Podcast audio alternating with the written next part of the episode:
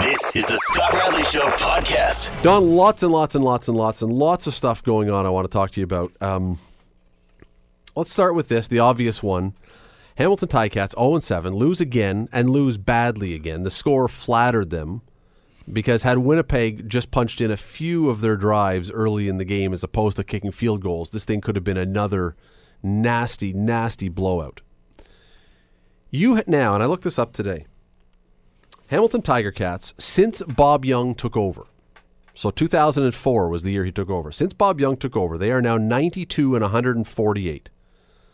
They have had three winning seasons, including this year. I'm, I'm counting that this year is not going to be a winning season because they're 0 and 7. It would be a miracle if they turned it around and had a winning season.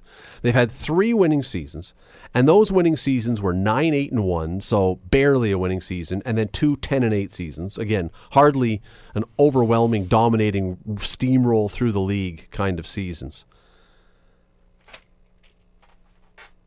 the business model for the Hamilton Ticats may be much healthier now than it was once upon a time. But is there any way to look at what's happened in the Bob Young era and not suggest the people in the decision making positions have done an an unacceptably poor job? That this is this is three winning seasons out of 14 is not something you want to put on your resume.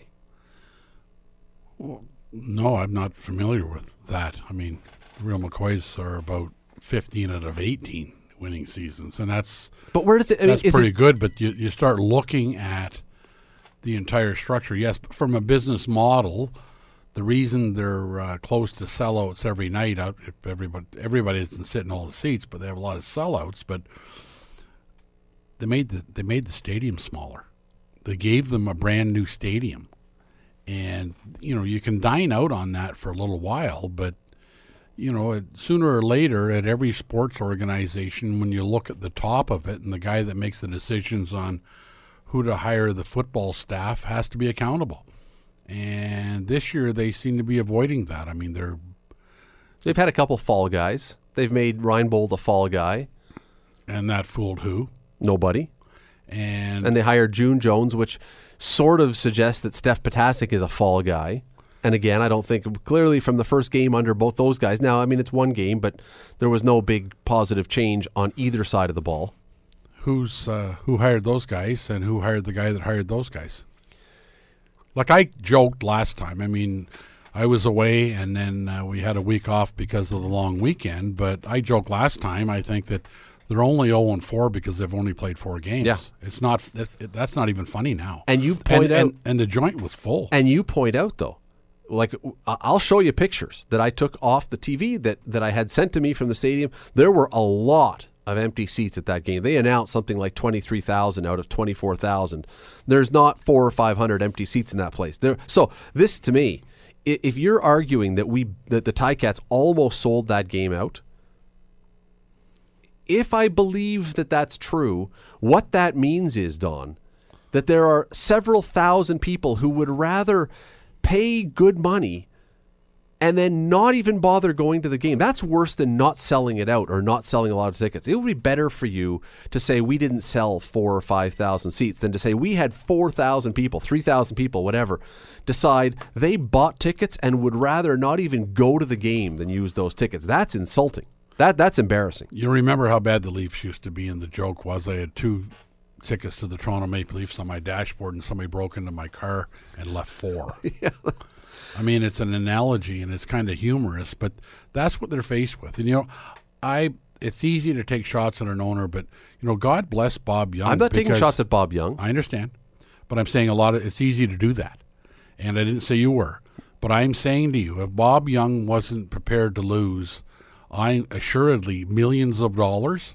I'm not sure there'd be a Hamilton Ticat football team right now. Bob Young has hired people to run this organization. And as I say, the business side may be healthier than it's ever been before.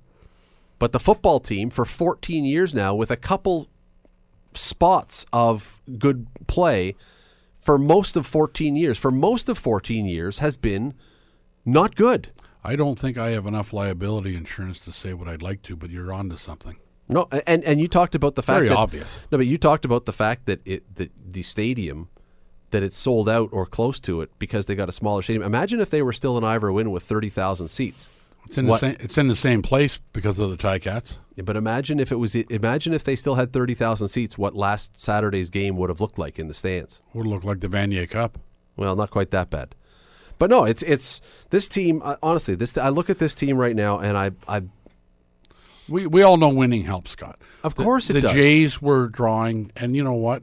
For for bad teams for a lot of years in a row, the Jays were drawing twenty three thousand people.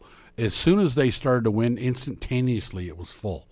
They they have massive crowds. If you think about how the Jays are doing, so there's no doubt about it that winning equates to people wanting to go to games. And you're right, there are people that are obviously buying tickets that aren't attending the games. That might be the ultimate insult. I'd rather pay. So where does the where does where and sit should at home and have a barbecue Yeah. and have a glass of wine and a steak than waste my Saturday night going to a Ticat game. so I can if That's it not good for business. No, so if it's in the f- first quarter, if it's already lopsided, I can f- do something else with my evening instead of being locked in. That I mean that's that. So ultimately, then, who at, at this point you're zero and seven. Really, the season, uh, believe it or not, they're still in it because the Sadly. East, the, the season is so bad. We'll, we'll, the East is so bad. We will we will get to this again. We've talked about this before. We're going to talk about it again the fact that the Ticats could still make the playoffs and could still finish first in the East and have home field advantage and a bye, which would, if that were to ever happen, that would destroy the credibility of the CFL. If the Hamilton Ticats that start 0 7 lost 60 to 1, put together a few games winning streak and somehow beat up a couple bad Eastern teams and finish first and get a bye in the first round of the playoffs, this league should be embarrassed. Th- that cannot happen for the for the credibility of this league. But I wouldn't be fearful of that. There's no evidence that's going to happen. Hmm? Ottawa stinks. Toronto doesn't have Ricky Ray, and they're not that good. Montreal doesn't look that good. Hamilton plays this week against Ottawa. If if Hamilton wins, they are one point out of third place. They are one point out of third place, and uh, they'd be four points out of second place. And they've got, of course, two games left with Toronto, at least two with Montreal, maybe three. They've got another one with Ottawa. I this this week, honestly, I, I really believe that this is this game, as painful as it is to say this for the credibility of the league. This game is the most important game of the year because if they beat Ottawa, They're in a- it. They're they are right in it. If they lose to Ottawa, now you got huge problems. I heard Rick Zamperin talking this morning about the record over the last 18 games. Yes, not good. So this is not a new a new development for them. You know, Collaros was hurt last year, and that was the reason. But if my memory serves me correctly from today, he hasn't won since he come back. I think he's he's he's eleven games in a row he's lost now as a starter, I believe. Yeah, so since he come back from injury, has he has he has he had a win? And if he has, he certainly isn't the reincarnation of Joe Zuger. There is something. There is something wrong with the Ticats, and it's not just a this year kind of thing. And I, I, I don't know the full answer to this thing, but look at the Calgary Stampeders. Look at the BC line. These are teams that you know the Calgary Stampeders. They get a guy injured. Look at Edmonton. Edmonton has their entire starting lineup pretty much is injured, and they keep winning. Right, and, yeah, they're playing at Ticats. but not just that. They've they're undefeated this year. They've played other teams. They've played teams in the West, and they're undefeated. So you got to live with the injuries, is what you're saying. Good teams have the depth and and the basic fundamentals to be able to carry on, like the Montreal Canadiens did back in the '70s. Not only they that- bring guys up from Sherbrooke and Nova Scotia, and you they wouldn't miss a beat. Not and only they that, continue to win. Yes, that's that's absolutely true. But not only that, the other side of it is if you have a bad season, and some of these teams have had bad seasons. Edmonton had a crappy season. Within a year, maybe two, they are back to being dominant. When in the when in the last fifteen years have the Hamilton Tiger Cats been dominant? You can't point to one year where they've been a dominant team.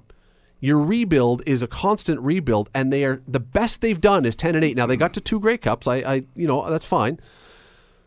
Although I will say that in the CFL, when you have to win maybe one game, sometimes two games to get to the Grey Cup, it, it does mean that if you get hot or have a good game at the right time, you can get there. I'm not I'm not poo pooing it, but That's I'm saying football. That's, not- football. I don't like it, but it's football. The fact is, there has not been a period in the, there has not been a season in the past 15 years that the Hamilton Ticats have been dominant.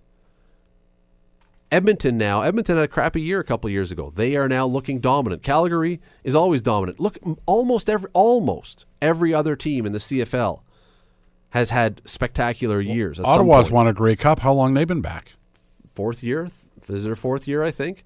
Montreal for the longest time was dominant. Third or fourth year in back in the league as an expansion team, they won a Grey Cup. They didn't get to it; they won it. Uh, Now they're they're they're not exactly world beaters this year. Here's the- but the CFL you can rebuild so quickly because there's because all you need is some good Canadians, right? You need some good Canadian linemen. The rest of the guys you can fill in from the NFL, from college, U.S. college. It's almost a free agent type of a league if you've got a core of good Canadians, which means you good, need good scouting and good drafting. And the Oilers in hockey screwed it up for a long time. They seem to have it right now. They got Connor McDavid, but they they've dumped away a whole bunch of other guys. Football's so much easier. You can go down there and get NFL cuts that can certainly play in the league if you've got a good Canadian core. Well, and you can, and as people have said, uh, and Rick Zamperin does a fantastic job on the fifth quarter. If you don't listen to the fifth quarter after Ticat games, you should be, because Rick does an amazing job, and they've been very entertaining. But as a number of callers have said, look around the CFL at all the former Ticats who are now starring on other teams That And- were here. that were here, that somehow were not good enough to stick around, or that were not that the team here, the franchise here, didn't want to pay them to stick around. But if you're going to pay a guy X dollars to come in here and not play well, and you pay him a little bit more and you get a guy who you know plays well, seems to me to make a lot of sense. If I'm going to go to the theater, I don't go to the theater much, but if I'm buying a ticket to a play in New York on Broadway, and for 80 bucks I can get a terrible seat, or 100 bucks I can get a pretty good seat, you pay 100 bucks. If you're going to pay the 80, pay the 100 Yeah. and get it. And so I look at this and I go, these guys, there's there's lots of players around that are doing very well or have done very well outside the Ticats. Here's the reason why. I got to go to break, but here's the reason why. Even if you're a diehard Ticat fan, at this point, it becomes very clumsy to actually be hoping they finish first in the East and get that bye and earn that home field advantage. Because if that's the case, if the Ticats get hot over the next few games and they turn it on and pass some of these Eastern teams and get into first place and get that position, what that means is that at least in the East of the CFL, everything before Labor Day is an extended preseason. It doesn't matter at all. It doesn't matter at all. And so, why in the world would I want to buy a ticket and spend my money if they manage to get into that position? Why would I want to go and buy a ticket and spend my money to go watch something that's an exhibition game? They call it a regular season game. But if you can go 0 7 and still end up finishing first and get a bye, eh, that means nothing before Labor Day basically means anything. CFL's had to dine out on that uh, along with the Ticats for a long time because everybody's always said this the league doesn't get better till after the NFL cuts. So when you talk about it being an extended exhibition series, that's been common knowledge for a long time. The good teams have good Canadians and compete, and they're entertaining all the time. The teams that are struggling wait to see who's going to be available. And now in the East, if, if the Ticats pick up two or three, I don't know how bad they are, but if they pick up two or three or four or five of the real good NFL cuts, it can turn your season around, which speaks to your point that I guess the real season starts on Labor Day, and that's a that's a tough thing to sell. This this is the year. Again, it's happened before, but this is the year that should force the CFL to go to one division. And therefore, what you do before Labor Day will matter because if It you will really matter. Because if you suddenly now, even if you squeeze in and get sixth place, if you start 0 and 7 and somehow squeeze in, you're going to have to play Calgary or Edmonton in the first game of the playoffs there. Or no, it wouldn't be them because they'd have a bye. But you'd play a really good team away from home and you'll probably get squashed. It will matter that you start well. And they can do that, Scott, because Of course, they can do it, that. it still keeps their local rivalries during the regular season. You still get the Toronto Torontos, the Ottawas and the Montreals during the regular season, which you need for draws. I don't know why you need them for draws because it's not it's not like Ottawa fans are driving here by the drove to fill the rain or fill the stadium, or the people of Montreal, maybe Toronto. Toronto can't get enough people to have a game of bridge. Yeah, it's it. There's there are issues here, and you know I hope because I know how many Ticat fans there are. I hope that this team can finally figure it out. I mean, the whole team, the whole franchise, the whole organization, because 14 years of mostly with, as I say, with a few spurts in there, but mostly mediocre to below mediocre football. And you want people to continue buying the product and coming to the stadium and filling the place. That's asking a lot of even the most diehard fans. They deserve better than that. They deserve the people here. If they keep filling the place, deserve to uh, watch Calgary or watch a team like Calgary. I mean, or other teams that are continually good, not teams that might have a good season or two after three or four horrible seasons, and then you're back to being horrible again. That's there's something there's something clearly wrong with this. Anyway. You're listening to the Scott Radley Show, weeknights from 7 to 9 on AM 900 CHML. Don, uh, let's stick with the CFL for one minute because this I thought was very interesting from this week. Many people saw there's a lot of soccer fans. When I say football, different kind of football, there's a lot of soccer fans around, and everyone knows Cristiano Ronaldo, one of the two, maybe three best players in the world.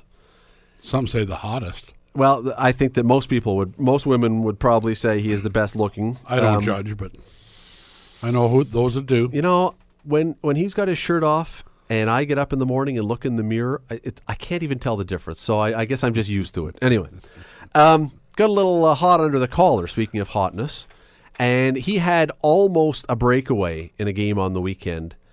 Uh, defender cut him off and looked like they kind of tangled legs a little bit, and he goes down in the penalty area. Thought he should get a free kick penalty. Instead, the referee flashes the yellow card, and everyone's thinking, oh, it's for tackling him in the box. Uh uh for diving. They said he dove. It does not look like he dove. Regardless, that, that's what set him off. What he did next was he got up, the ref flashed a red card at him, and he then goes up and you saw the video, gave what I would describe as a slight push. He put one hand on the ref's kind of his flank on the on his back and gave him a little bit of a push. Didn't shove the ref over. I wouldn't describe it as violent, but he put his hand on an official, which is the essential ingredient of this discussion. He put his hand on an official, and that is a no-no, and got five games, five game suspension. Which in their league, it's 38 games. It's it's not an insignificant penalty. In the CFL, And the be- and one of the best players in Oh, the world. and yeah, and your superstar player, the mm. best player. This would be this would be like having Wayne Gretzky or having Crosby. Sidney Crosby or Connor McDavid, where we know that in most leagues, we know that in most leagues the best players get lighter touches. little little cut them a little slack. They're selling tickets. They're selling tickets. So, but we gave so uh, Cristiano Ronaldo gets five games in the CFL earlier this year. We had a guy on the Ticats. I'm not trying to pick on the Ticats today, but it, it just comes up this way. Will Hill, who's no longer with the team, they released him, and not for this, grabbed an official by the collar and got right in his face. And basically, it was, I mean, he grabbed him by the collar. I don't know how else to explain it. While he was, it, and it was an aggressive move. There was nothing accidental about it, and he got one game done. Who's right? Who's right? I, I think I know the answer, but which league is right? Is it the right one to give five games for touching a ref, or one game? Well, the ref didn't get hurt; he didn't punch him. Is it one game? Is that the right answer? Well, as a former referee, I can tell you that any league worth their salt, and if it happened in the OHA, the ban probably would have been uh, based on what uh, Will did, would have been for the balance of the season. Oh, if, if Dave Branch was doing the uh, Yeah. the OHL, You'd be done. Yeah, And when a league will not show the officials the respect they deserve, then you have to you have to bear the consequences of that.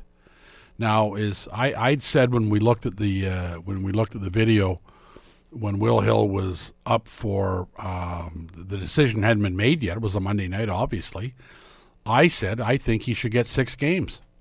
You thought he might get two, I, I believe. I think it was two or three, one something He- like that. He yeah, got one. He got one. That's And they said that was precedent, although I got to be honest, I, I can't believe there was precedent for the way he grabbed a ref. I, I believe there may be precedent in the CFL for having made contact with an official. He grabbed him by the scruff of the bloody neck. yeah, this is this is so precedent is two different things, right? Precedent or Ronaldo pushed him. It was a schoolyard push from behind. and not even hard enough that the ref was like falling over or But something. he's gone. But- Five games. That's the way to run a league. Yeah, and I'm not. By the way, I'm not belittling. Again, I'm not poo-pooing what Ronaldo did. He touched an official, and they say we will not allow this in any way, shape, or form. So even if it's a slight push, that's five games. I, I, I this is this is two different leagues handling the same or a similar-ish situation, and I think you know one league got it right. Maybe even could have given more. Ronaldo, because I believe, I heard today that I believe that that league the the maximum you could get for touching an official, I think it was either twelve or fourteen games. It was four to fourteen, I believe, or four to twelve, which was the range. But some people said, well, he should have got more.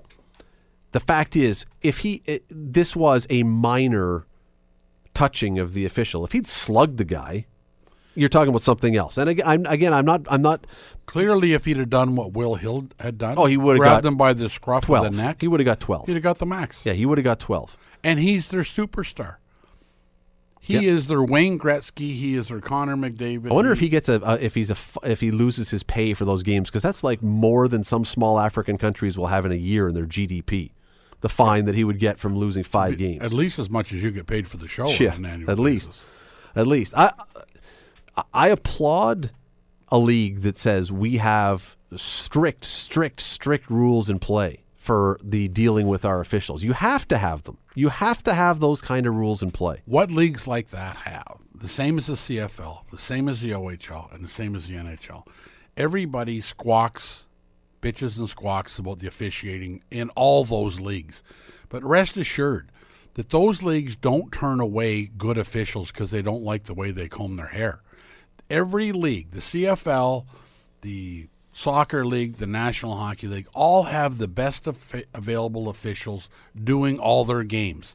It's not a lockout where they got uh, high school guys doing these games. You have to respect the officials because everybody's always mad at the officials, including coaches and owners and general managers when they lose. It's generally they're trying to find fault with the referee because it's an easy escape card. But rest assured, guys like Dave Foxcott. Foxcroft are the finest officials available to the CFL. Show them some respect. You have to stand up for your officials. The soccer league, the, the World Soccer League, they do that. What happens They're saying now? these are the best in the world, and if you don't like it, we're going to suspend you. You can't touch them. what happens to the next guy who's thinking about touching an official? Now, I don't know in the in the heat of the moment if they would think about this, but if you have a split second to think and you go, wait, Cristiano Ronaldo, world's best player, second best player, got five games for barely touching him. If I make contact with an official, what am I going to get? Yeah, you're getting life. Uh, and uh, whether that will cross a player's mind in the heat of the moment, I don't know. Sometimes it doesn't. Sometimes it doesn't. The, the premier athletes and, and the guys that are a bit of a hothead in, in a league, the common sense guys won't. But if they're really upset, they snap. But they have to understand the consequences. But it's not just the heat of the moment, right? Because all the players now, you, you have to believe that every player in that league and probably every soccer player in the world is talking about the suspension to Cristiano Ronaldo today. He got five games for that. So it's not even just having that moment flash into your head when you have a moment of rage. You're going to be thinking about this one for days leading up to it, which may cause you to have basically prepared yourself that I would never ever do that. Even if there was a thought that you might, because I don't think I think most players have been trained over their entire life. You don't touch the official. So are you are you, are you trying to suggest that the the standard with Ronaldo in in uh, in the premier soccer league in the world, they get it? yes, hundred percent. And in the CFL, They drop the ball. so- somebody that's going to do that goes, okay, short of body slamming or grab him by the scruff of the neck and throw him to the ground, I'm only getting one game. Is that this? I mean, I think that's the implication there, and I think you're dead on. They dropped the ball, and I'm hoping, I really hope, And it's something that I thought you couldn't do this kind of thing till the end of the season when you maybe could have a clean slate. But the CFL did change a rule about the replays. They they've shown they will change rules midseason if it's wrong. I would have if I don't know how you do it. Maybe there are lawyers, maybe the agents are fighting this.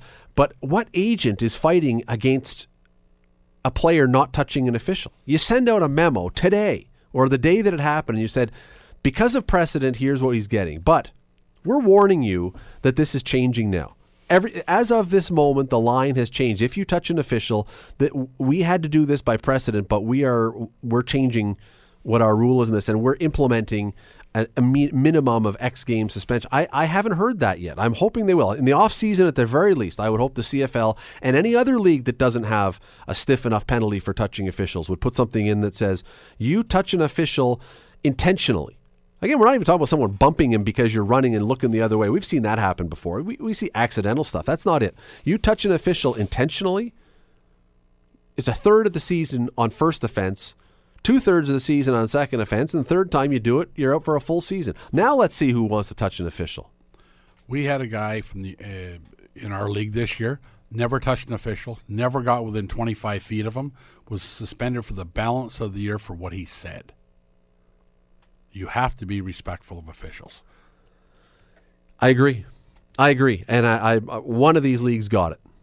And I applaud the soccer league because it had to hurt to suspend your meal ticket that much. That had to hurt. You know there are tickets not being sold because of that.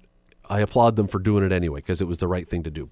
You're listening to the Scott Radley Show, weeknights from 7 to 9 on AM 900 CHML. Don, uh, we have got a thing coming up in um, in Major League Baseball, which is very interesting. Uh, last time we saw something like this was, was was with the XFL. Remember the old football league to start up with Vince McMahon and the Yeah. WWE. I was thinking Where- about Trump's. Uh, what was his? Well, he was in the the uh, USFL, football. no USFL, USFL, right. with the New Jersey Generals. Um, wasn't he the general? I think he was the Generals. Anyway, uh, Washington Generals. Nah, it was no. They were a little better than that. They had Doug Flutie and Herschel Walker and Yeah. some other guys, but but the players are going. First of all, the teams are going to be having new. I was going to say third uniforms. For some of the teams, it's about their forty-third uniform. But also on the back of the uniforms, they're all going to be allowed to put a oh, nickname. Yep. Whatever they want to be called, basically. I mean, and the reason I say the XFL, you remember the first big star in the XFL was a guy who came out because they could do this for every game, and he ran out for the opening game of the XFL with "He Hate Me" on the back of his shirt. That was his name, and everyone was going, "Who's who? He hate me." What do you think about the idea of guys being, you know, let's let's personalize it. Let's let the players connect with the fans a little bit and be able to put on there the nicknames they have, their teammates have given them, whatever else. What do you think about the idea? Well, you know that the Yankees have never had names on the back. of their Hundred something years, and for the first time ever, they're going to put the names on the back of their New York Yankees, And not even the jerseys. names, like they're goofy names. Put their, I was going to say, they're going to put their nicknames down. Imagine Yeah, if this was in proper 1920 something. Yeah, well, where it's like you know- Bambino? well, yeah, Bambino, or uh, what would what would Lou Gehrig's nickname be? Oh, Iron Horse, or you know whatever. I mean, it, how There's, many? some, there's a lot of nicknames I know in dressing rooms you sure can't say in public. well, somebody made a joke. I don't know where I saw it that if it was a hockey thing, it would be really boring because it would be Donnie and Scotty and Yeah. and uh, whatever. Just add a Y to anyone's last name, and that's No, uh, there's still a lot that can't oh, be well. said outside the dressing room. Trust me, there are a lot, and and there'll be some whack jobs put them on the back of the sweaters. It's a gimmick, you know. When you when you don't have credibility. Do you like it though? Do you like the idea? To connect with the fans, to be fun, to be lighthearted, to let the players show some of their personality, those who have some personality. Do you like it? I think I, I think you can do it in spots, but you, the problem is you're going to have to force some nicknames, and you're going to have to come up with some that don't make any sense, and that probably aren't going to sell. And if you notice, uh, sports broadcasters really do stay away from using a guy's nickname and so on. So to use it, I guess when you're trying to brand yourself and find a niche, it's probably not a bad idea. We'll see how the Yankees make out with it, but boy, yeah, we'll see a- if they sell any because the Yankee fans love the history of the team as well, as they should. Yep, it's one weekend, right? Yeah, but we'll see if those shirts sell because Yankee fans, I think, will be interested to see if they blanch at the idea or they think this is great. Because you're right, the history of the team is we don't put that stuff on They might run with the tradition, say it was a lot of fun for that weekend. We're going to give all the jerseys to charity. They're all going to be signed. They're going to make millions of dollars with these one-off jerseys. I think a new league that's it, you talk about credibility, and you walk in the door and say we're going to be credible and we're going to run it properly, and we want real fans, we want real things.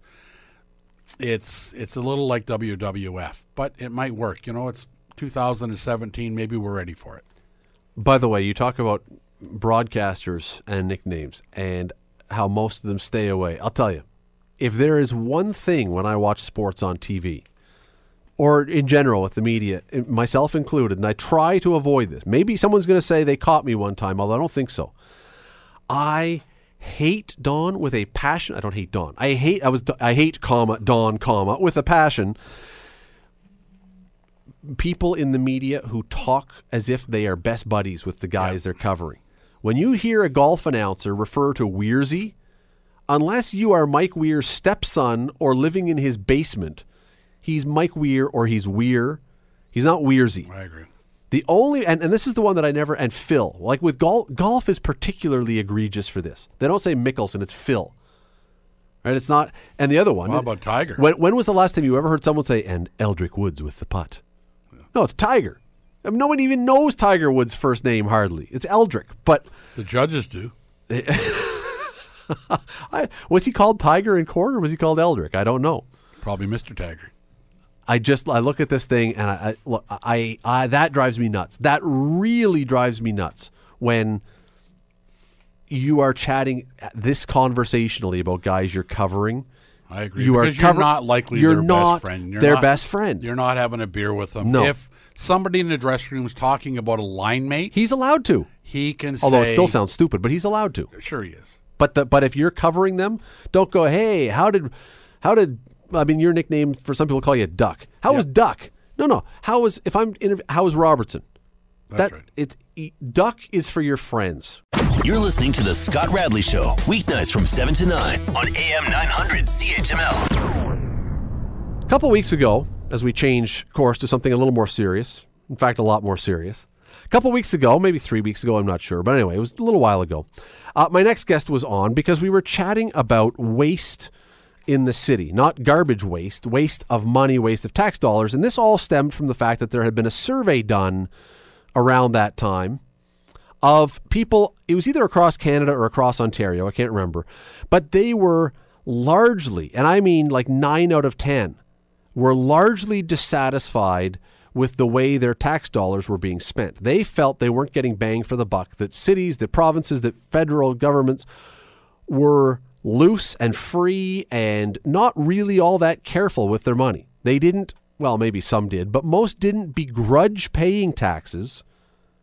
They just wanted the taxes they paid to be guarded like you would guard your own family income. Treat this like money that I have earned and worked hard for and given to you in trust that you would use it wisely. And they felt this was not happening. Well, why are we talking about this again today? Because when my next guest, which is Donna Skelly, uh, which we'll bring on in just one second, when she was here, she was talking about a parking lot at a seniors residence that was being, or an affordable housing project, I guess, that had started out as a not an inexpensive, like three hundred and fifty thousand dollar project, but that somehow inexplicably had exploded and all of a sudden was now one point one million dollars and rising. And she brought this up on the show, and today she brought it up at City Council trying to get some answers. She joins me now. Councillor Skelly, thanks for being with us again tonight.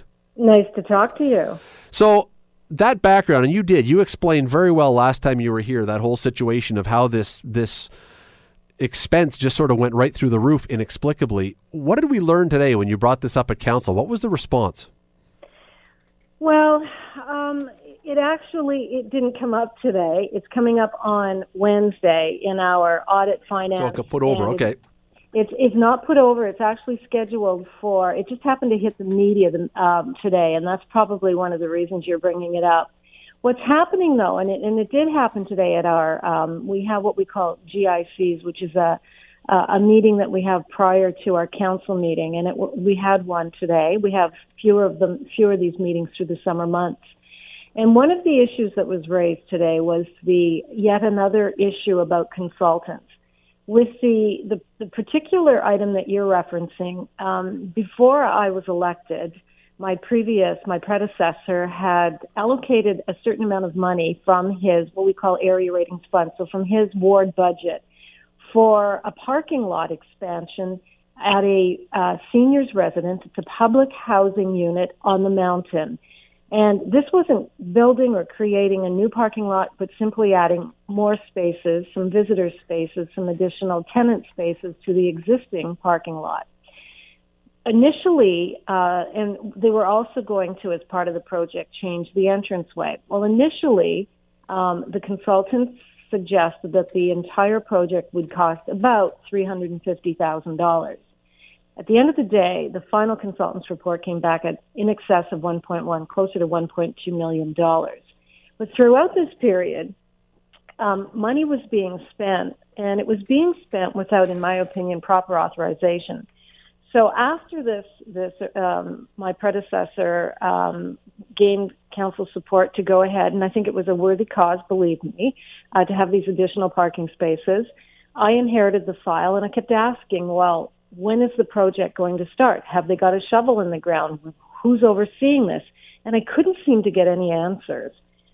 Kept asking the questions. Who had the file? I had a, a bit of information, but I certainly didn't have the amount of information that we should have had. The information, the file, uh, was all being kept at Hamilton Housing. So I pushed to meet with the consultant, and it was a it was a very difficult to get information from them. Originally, council agreed to spend $9,900 and plus HST on a consultant and to find out, you know, to go ahead and find out, cost out the project.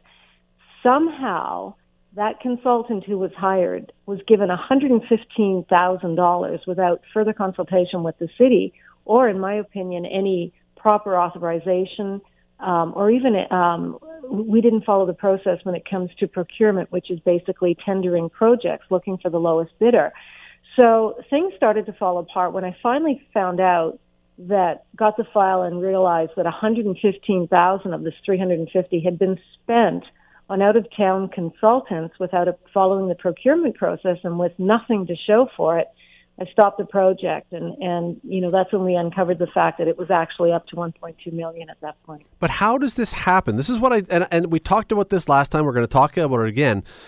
How does this happen? That and the reason I say how does this happen? It's important because if this happened once, I have to believe that there are other projects around the city in your ward, maybe, but probably in other wards, wherever. This is this can't be the only place this is happening. How how does this get away from us so that the money that you and when I say you, I'm the collective you, uh, are looking after for us is just sort of going away and no one really knows what's happening. How does this happen?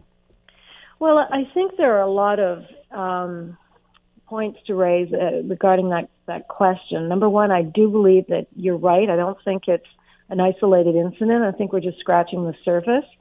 Uh, I'll be honest with you. I mentioned this to you a while ago, and, and since then, um, it, it's almost as if every time I um, set out on a project, I find that there's a lot of issues with waste of money and lack of oversight and proper governance. governance. And this is just one of probably three or four I'm going to be raising on Wednesday. And as I said, it's almost as if every project that we embark on has issues associated with it in this particular situation, the person who was overseeing the project is no longer with Hamilton Housing. So that, I don't know what happened. I was never told. I'm not privy to it, but that person is gone. There was certainly a gap in oversight from when that person left Hamilton Housing and, and where we are today.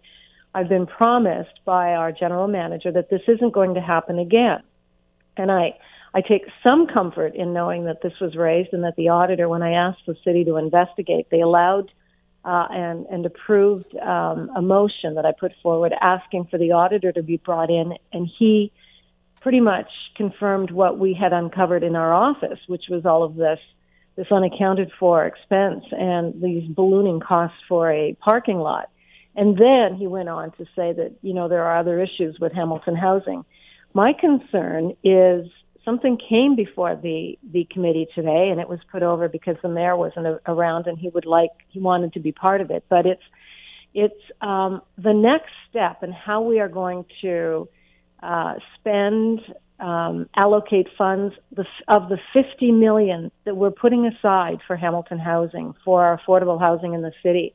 And I'm concerned that with that amount of money, we're going to lose oversight. And we have to be very careful because, as you know, and you've heard it time and time again, um, we have a huge waiting list uh, for people who want affordable housing. So we, we have the need for more housing, but do we have adequate oversight on the money that is being allocated for it? And after, you know, just this one incident, I'm not so sure we do.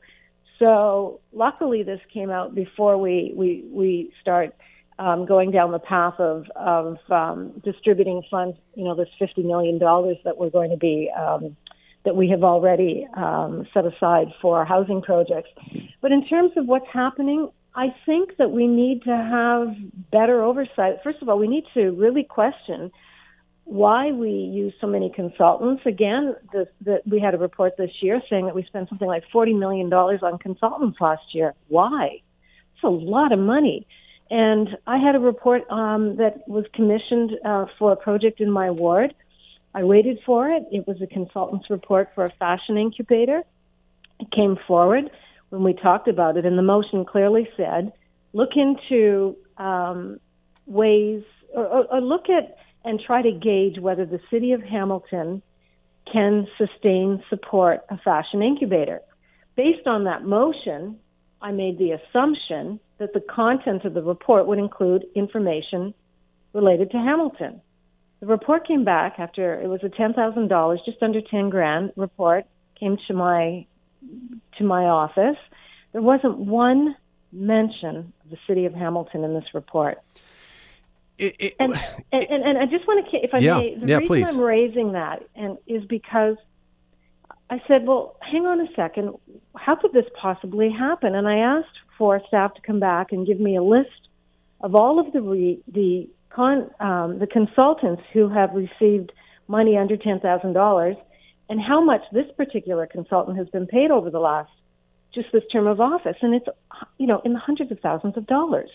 So this is going to be another big issue. Again, why do no we not? Oversight. Why do we not have within the city? I, I, believe that we have good people working with the city. I, I, don't believe that the city is filled with a bunch of dum dums and uh, and people who are just holding jobs because they can't do anything. I think we have good people.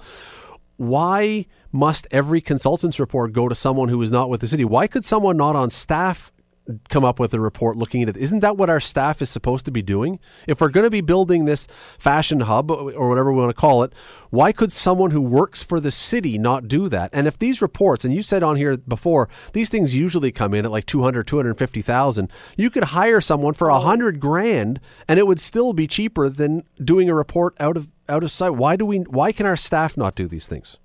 I don't know. And why is it that as you said, they, they, you know, we need to hire a consultant. How much is it? It's going to be two hundred thousand. Why? Today, prime example, um, we needed money for, or the staff has asked for an additional half a million dollars for St. Mark's Church. Councillor Brenda Johnson said, "Well, what is it for?" Well, part of it, she said, "Why five hundred? Why not a hundred thousand? Why not a million? Well, again, and that's what happens. Well, we need money to, um, I think it's to hook up the the plumbing, um, the sewer line $240,000. She just about fell off her chair. I mean, why would it cost that much money to do that kind of work uh, when the infrastructure exists within the city of Hamilton? I think that the, the one of the big issues that I'm starting to realize is that there's an assumption and almost like a, an acceptable amount of money that it costs to do this, and the same amount of money it, it costs to do this, and nobody pushes back and says why. Why can't we get it done cheaper? Uh, I've raised this with you before about the infamous splash pad. Yes. I've started to yep. check in with other municipalities, and they're not paying what we're paying. They're paying a lot less. I'd say almost we pay almost double what other municipalities are paying, and so I've got my staff and myself calling around, tracking what we can, you know, what what why there's such a differential between what Hamilton pays and what, for example, the city of um, Thunder Bay the Taj Mahal of all of all splash pads came in at three hundred and fifty thousand. The one bare bones one in my ward is over six. But I go back to my point again, and that is that if you about the how we can try to make this, I said it right off the top about our household. Now I know that a city doesn't run exactly like a household, so it's not a perfect example. But at the same time, if you were going to redecorate your house and you wanted to put in a new bedroom set, you don't have to go to the most expensive furniture store on the planet to buy that stuff. Yes, it might be the best furniture, but very, very good furniture might be half the price at somewhere. We're not talking about buying cheap stuff that's going to fall apart the second you lie on it. But it, why does it have to always be the most expensive furniture store that we're shopping at? I don't know. And and yet you're right. We tend to end up overpaying or at least paying you know, a lot of money for a lot of the things that we are, the services that we're providing and the items that we're purchasing.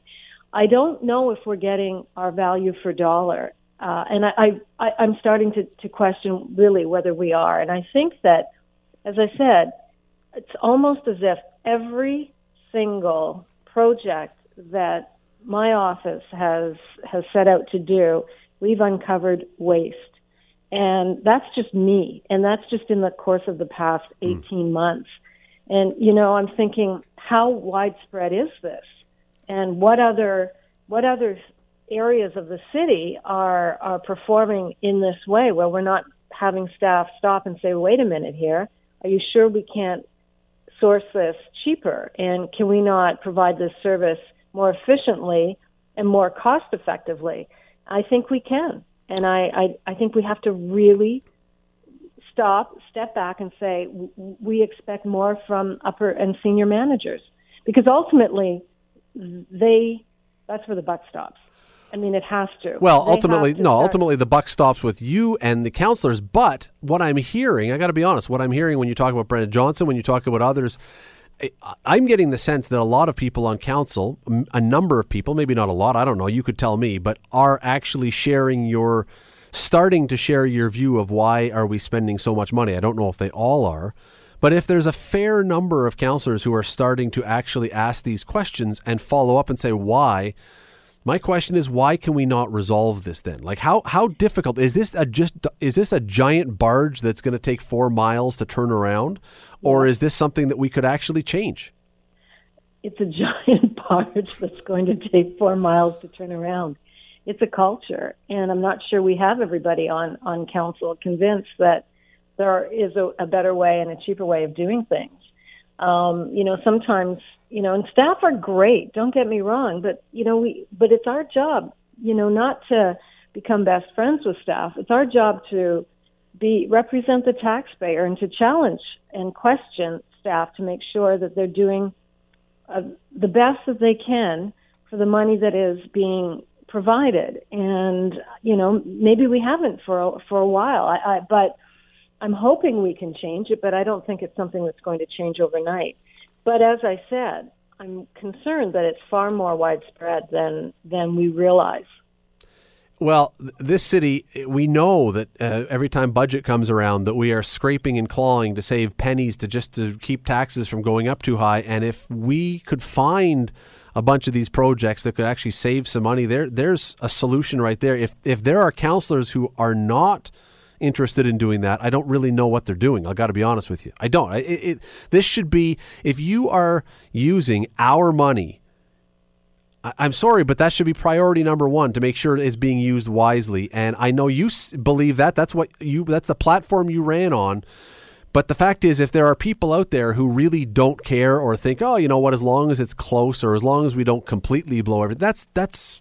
And I can't believe that there's anyone who would actually say that. But boy, oh boy, it, it, considering where we are financially in this city, we got to have a lot more finding these things and fixing them.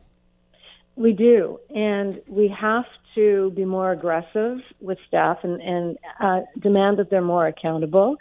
We also, you know, we'll have. Isn't it wonderful? They, wonderful they came in under budget. Well, maybe the budget was too high.